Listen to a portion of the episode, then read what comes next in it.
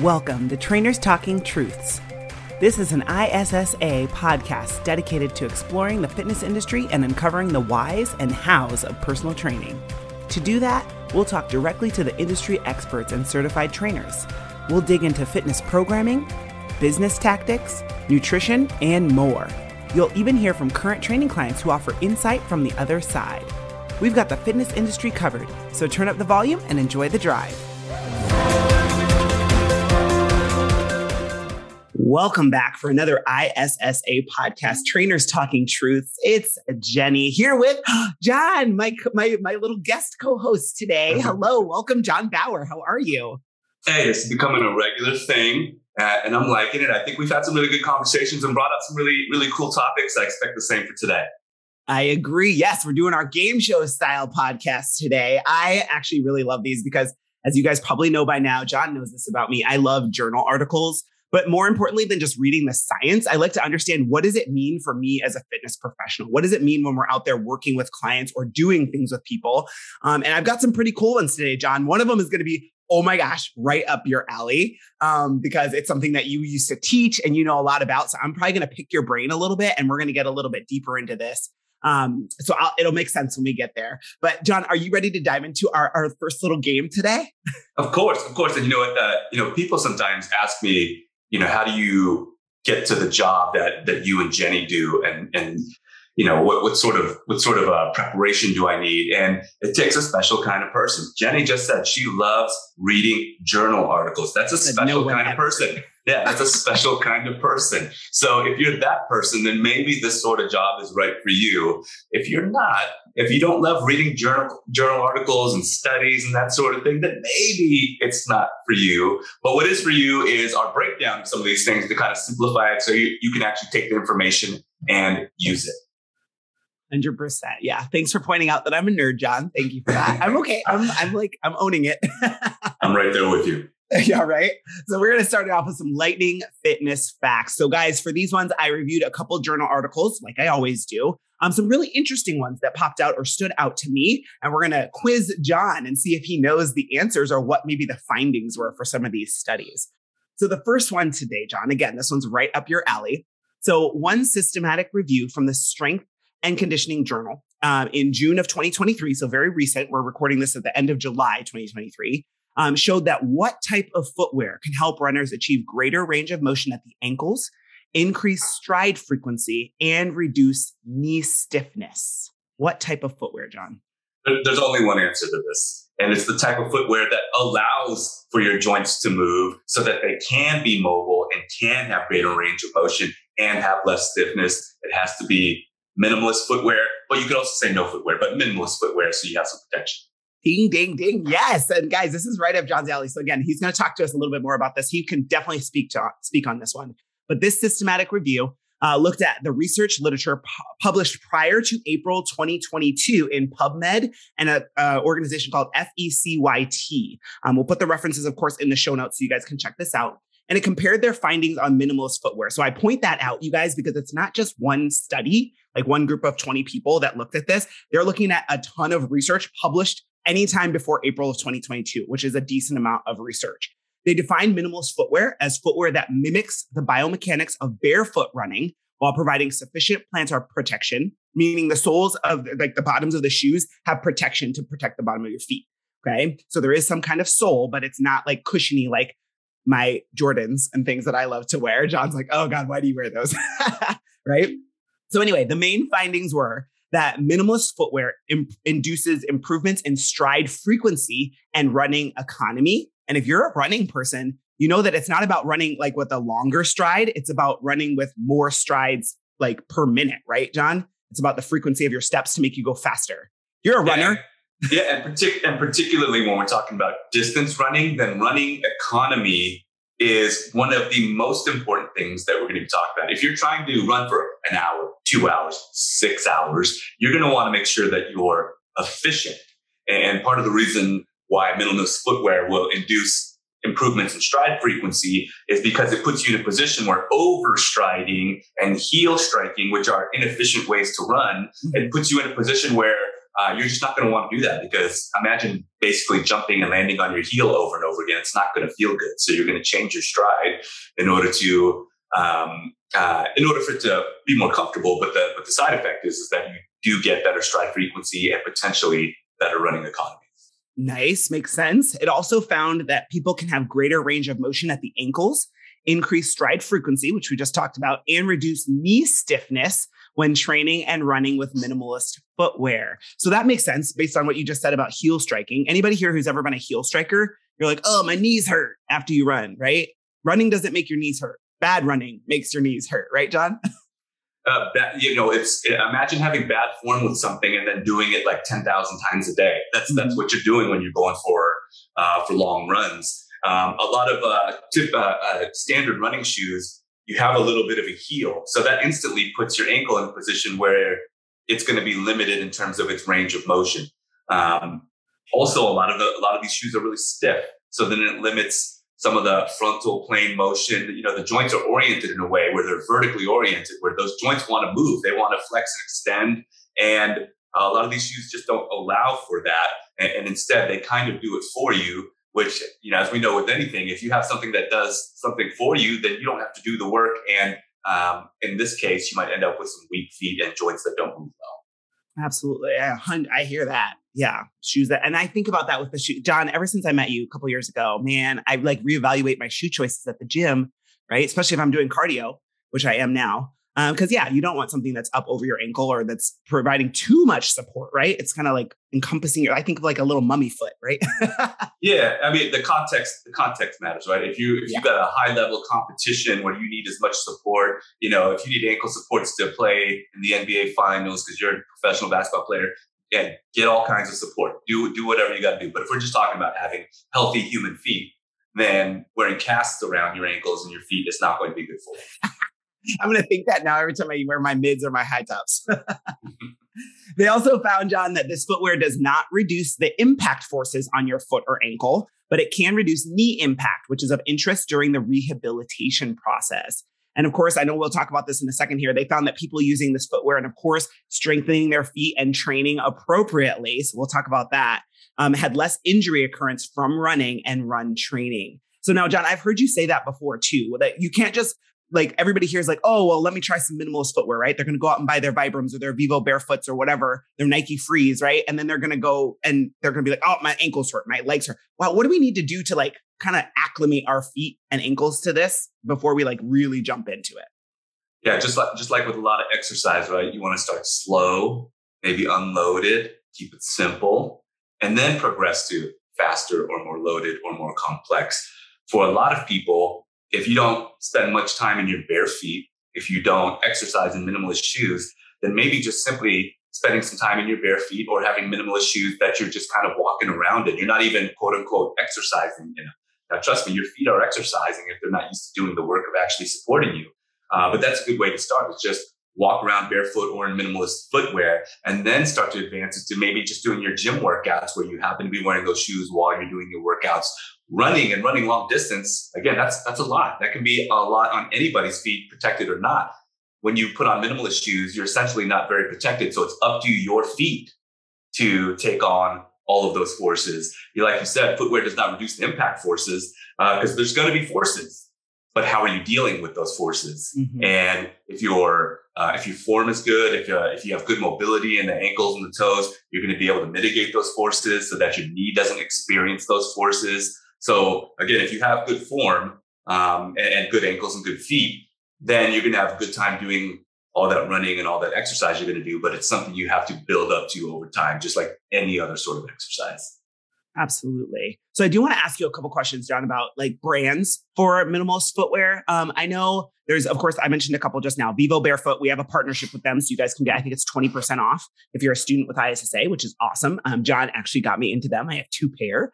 Um, there's Vibram, which people always think of like the five fingers, like the it separates your toes. Um, and they have other ones too, but that's what they're known for. And then there is like Nike Free, right? I didn't realize. I just thought those were like super lightweight shoes, but that's really their version of a minimalist shoe because they kind of took out most of the cushion and all this other stuff. They're generally going to be fly knit type shoes, so they're softer, they're lighter weight, but they just have less stuff between your foot and the ground. What other brands uh, do you know of that could be considered minimalist footwear?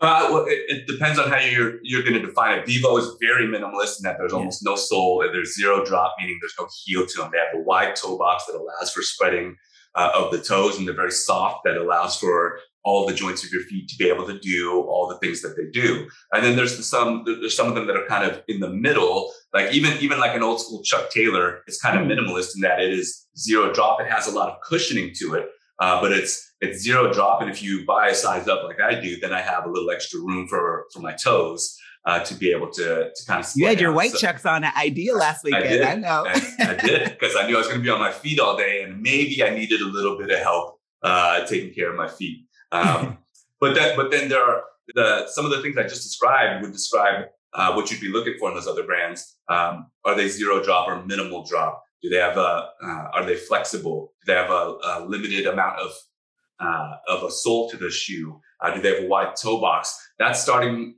to spread to a lot of other shoe brands. I'm seeing a lot more of them out there. There's one even called uh, Carets or Carets, which are like dress shoes. And they made them look just like dress shoes, but on the inside, it's a minimalist shoe. Even some of them even look like they have a little heel on them, but your foot is actually in the heel. So hmm. it uh, it just it just looks like a traditional dress shoe, but they are um, more of a minimalist shoe. Uh, some of the others out there, New Balance has a has a great minimalist shoe. Merrell has has some good minimalist shoes, and some of them you're going to want to go minimal. But if you're kind of a hiker, you're going to want to make sure that they got a little something to them to protect you from all those rocks and be able to get you some grip. Uh, so there are some great minimalist um, hiking shoes uh, that are out there. So again, there, there's a bunch of them now, but just know what you're looking for. A Nike Free is kind of minimalist, but a lot of times they still have uh, quite a heel to them. Yeah. They are a little bit more flexible, and they're they're kind of a good go between. I I did I did it accidentally, but I I switched to Nike Frees. And before I went to the really minimalist shoes, that wasn't really the plan, but it just kind of happened that way. And it was actually a good way for me to kind of transition. Nice. Yeah, I have quite a few Nike Frees. I actually enjoy those very much so. All right. The last thing I want to cover on this, though, for those of us who are like weightlifters like me, who love, I don't love cardio. You guys know me. I don't even run when being chased, but I will lift all day, every day. If I wanted to do this in minimalist footwear, or I keep seeing people, John, training in their socks or barefoot. First of all, gross. Don't they know what lives in gyms? Ill. Um, second of all, it's dangerous, right? Especially if you're moving heavy weights, any kind of weight. If you drop, you've dropped stuff on your foot before. You did it recently. Like, what do we need to talk to people about as far as safety when they're wearing these types of shoes? Uh, well, you know, first and foremost, when you're lifting weights, you're in at least a little bit of danger of dropping a weight on your foot. I, have got both of my feet. You know, I've been in this for a long time. I guess you can't avoid it's going to happen um, at some point. And my minimalist shoes don't provide any more uh, protection than just me being uh, me being barefoot. There are a lot of positives that you can get out of training barefoot, like I, I mentioned earlier, barefoot or in a minimalist shoe, uh, in that you can uh, strengthen your feet. And we used to look at this as something that was kind of an advanced way to look at fitness and this is an advanced thing. But think about it healthy feet, that's fundamental to your ability to move. It's fundamental to the uh, overall human movement and even health. Um, I, we can get deeper into it, but we've had a previous podcast guest, Dr. Emily Splichal, and she talked about these things where there's a, a foot to core connection, meaning your feet are very important in terms of your ability to stabilize and strengthen your core, especially functionally during during movement. Um, so, th- so there's there's a lot to be said for for training barefoot. Now, in terms of safety, again, you know, I guess if you have a bigger, thicker shoe, you'll be a little bit more uh, protected from weights. But let me let me just tell you from firsthand experience: if it's a 90 pounder, you're getting hurt. Yeah, fair enough. So, bottom line, watch out, guys. Be careful. But any type of shoe that could be an issue. You know what time it is? Time for another ISSA Rapid Review. Kente Bates had this to say about our certified personal training course. Hey, nothing beats ISSA. Period. Well, we appreciate you, Kente. Thanks for the review. Love it. So I love that one. That was a good study. I got one more for you, John. You ready? Let's do it. Okay. So the next study analyzed, get this, 10,739 soccer match observations of professional soccer players. So that doesn't mean 10,739 individual players, but individual instances of them playing a soccer match. Okay. And they looked at all the players in the Spanish Professional Soccer League in 2017 and 2018. They divided the athletes into age groups. What do you think they found in regards to performance for the older players over 35 years of age versus the younger players um, under 35? I have I, I, I have to guess that the older players were not performing as well physically. They may still know how to. They still be might be good at soccer and make smart plays, but that's not what I'm talking about. I mean, they're running, they're jumping, all the physical traits had to be less in comparison to the younger players. Yes, you're actually right, John. The physical performance, and they were looking at speeds, their maximum speeds that they were running out on the soccer field, their sprint distance. So, how far they actually sprinted, um, and some other factors that I'll talk about in a second here, it all decreased as they got older. Um, now, this seems like a no brainer, but this can help a lot of us who work with aging populations, whether it's high level athletes or the general population. No matter how well trained you are, it's gonna decrease like your your skills and your perform not skills, but your performance will potentially decrease over time as you age. It's just to happen. So we have to understand that when we're working with older people, especially John, we've all had those clients that come in who are maybe in their 40s or maybe 50s who are like, oh, I played NCAA football. I used to play in the NFL. I used to do this. I used to do that. Well, you're you're a lot older than you were then, right? And you're in a different state of life than you were then. You're a different physical state than you were then, right? So we have to have realistic expectations for them and help them understand those realistic expectations. So I love this one. Um, but the study divided players into five different age groups from under 20, 20 to 24.9 years of age, 25 to 29.9, and 30 to 34.9, and then 35 years and older. They used a computerized tracking system called the TRACAB, T R A C A B, to gather movement data on all the athletes. And the results showed that athletes over 30 and 35 years of age showed decreases in their total distance covered during a soccer match, medium, high, and very high speed distance covered in a match, sprint distance, and their maximum running speed. Um, of course, the number of sprints that they did as they got older decreased as well. So the 35 years and older guys were doing, le- or people were doing less sprinting than the younger guys. Um, but again, the, the takeaway that they noted in this study is that this information can help coaches and club managers better understand the age related effects on physical performance that can occur and can help them with coaching decisions when it comes to recruitment, playing time, building a roster, all things that are really important at high level sports, but it can be absolutely translated for a general population. What do you think? Yeah, I think I think this is interesting. I mean, just looking at it from the professional soccer perspective, I think it's a, a no-brainer, like you said, that people are going to slow down um, as they get older. Uh, but sometimes the decision making and choosing team is who do you who do you like, who do you think is going to work best with the team. So that's something that has to take uh, that you have to take into account as well. But we've all seen all our favorite athletes are great, and then all of a sudden they're not anymore. And that's just that's just how it happens. Uh, once you lose a step, especially in professional sports, uh, your time is probably done playing professional sports. Now, when we get to the world of in the, in the health clubs, uh, this this allows us to kind of understand how to train the, the physical person rather than their ego. Because, like you said, and, and you know, I, I'm guilty of this as well there's a lot of us that used to be something. You know, we used to be able to run, we used to be able to jump, we used to play this sport and that sport. Um, and it is nice to be able to work out in a way that makes us feel that way again. Uh, just don't time me. You know, that's that. That's yeah. all. Just, just just don't time me because I don't want to know. I don't want to know how slow my time is.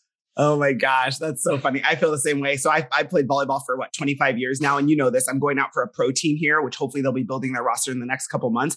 And I can still ball at volleyball. I'm still pretty darn good, but I've seen a couple videos that they've shot and put on Instagram or like pictures. And I'm like, chow, I have a credit card jump. Thank goodness for a 93 inch standing reach. Cause oh my goodness, John, I do not jump like in my head. I'm like, woo, like way up there slamming the ball. And I can kill the ball. Don't get me wrong. But I am not jumping as high as I used to. And it's just, it is what it is. It takes me a little bit longer to warm up to. That's fun. So yeah, so these are two great studies that stood out to me. I'll definitely have some more. I've got a brand new issue that came the other day right next to me. Uh, so I'll be using that next time we do this. But lots of good stuff here, John. I love it. Yeah, and you know what? That um, a couple things you just said there kind of lead me to uh, my my next point and the and the, the next thing that we wanted to cover. Um, and this is just kind of a, a little trainer real talk here, and it just it happens to go with a couple things that Jenny just said. Uh, but it also was kind of a message that uh, I was trying to send. Jenny and I got to speak at the IDEA World Health or World Fitness Conference, uh, and this was kind of my main message. Uh, so, so Jenny, when I when you're playing when you're out there playing volleyball and you're having all this fun, it feels good. Uh, still be out there playing, even if you got a credit card jump now. Which, for those listeners who are not sure what that means, she's saying she's not jumping very high anymore. Would you say that it's meaningful you meaningful for you to be out there playing volleyball? I mean, for me, it is. It, I think it's my competitive spirit a little bit because uh, uh-huh. it's funny. Some of the kids in the gym right now that are going out for this team as well, I coached them, John, when they were like in middle school or high school for club or high school ball. And so I, I just want to prove that I can still do it. But I also really love volleyball. So, yes, it is meaningful for me, um, which is why I have like every recovery tool known to man. And I'm going to cryo tonight to, to make my body feel better from two days ago. Yeah. but I'm yeah. doing everything I need to do to still play. Great. Well, work hard, recover hard for sure. So the, the, the main message that I had in my, my two talks were to make movement meaningful. Mm-hmm. And there's a lot of reason behind that. There, there's a group out there that is doing this for physical education, especially for, for youth. They're called the, the, the this movement is called I don't know if they actually say it this way LAMPE L A M P E learning about meaningful physical education. Uh, and you can find this at meaningfulpe.wordpress.com. So again, learning about meaningful physical education. They're a research and teaching project studying and testing methods to bring more meaning to PE, particularly for youth. Now, not to get too statistical about it, but youth PE isn't going well. Youth health isn't going well. So what what can we do about it? And this group is trying to figure out how to find ways to make PE not so much a chore, but something that has meaning for children. Because then if they are able to accomplish that, then they're able to find activities that children's may, uh, children may willingly engage in and actually do, which then the long-term effect of that is better health, lowering childhood cases of diabetes and hypertension and, and, and heart disease. Um, when you are an active child, you tend to become an active adult. Mm-hmm.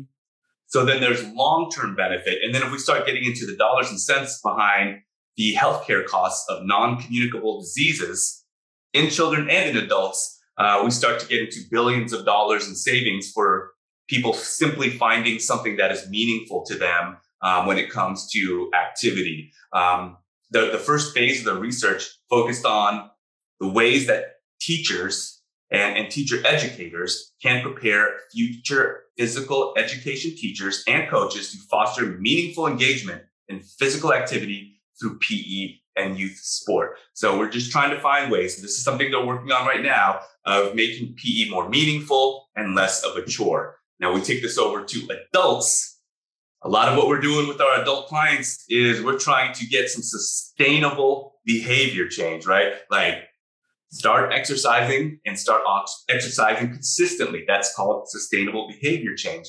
And meaningful exercise is more likely to result in sustainable behavior change because when they when an adult views it as valuable and something that they enjoy, then they're less likely to view it as a chore, like I was saying. So not a lot has changed from adult to, to, to children. If we're trying to make something um, more consistent for a person, trying to help them find meaning in it so that it's actually important to them so that they can self-select and do it on their own as opposed to feeling like they're doing their chores is a much better way to get people to engage in activity.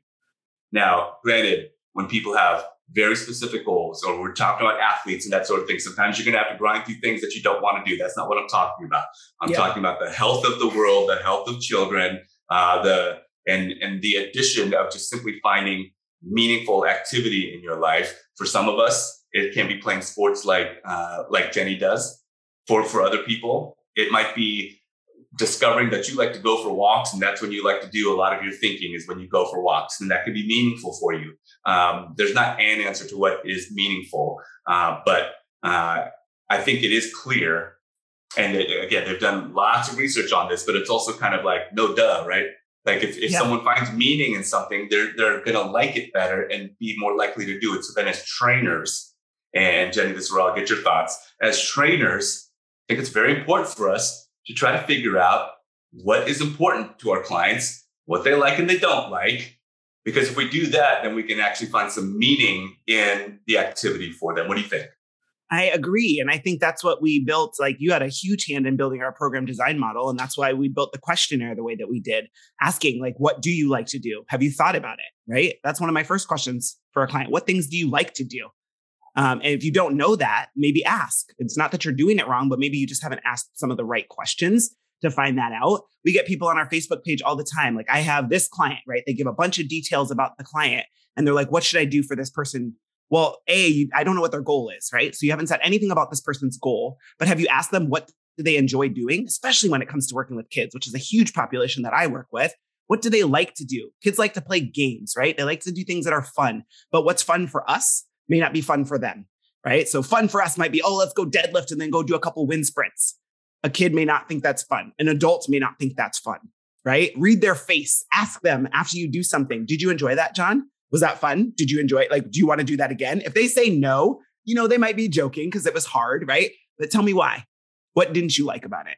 Right? Ask more questions. And I feel like a lot of people are missing that. They don't ask questions. They're just, they just have it written down or maybe in their head, which I hate. Write it down, right? They show up to the workout, hopefully prepared, and they're like, this is what we're doing today.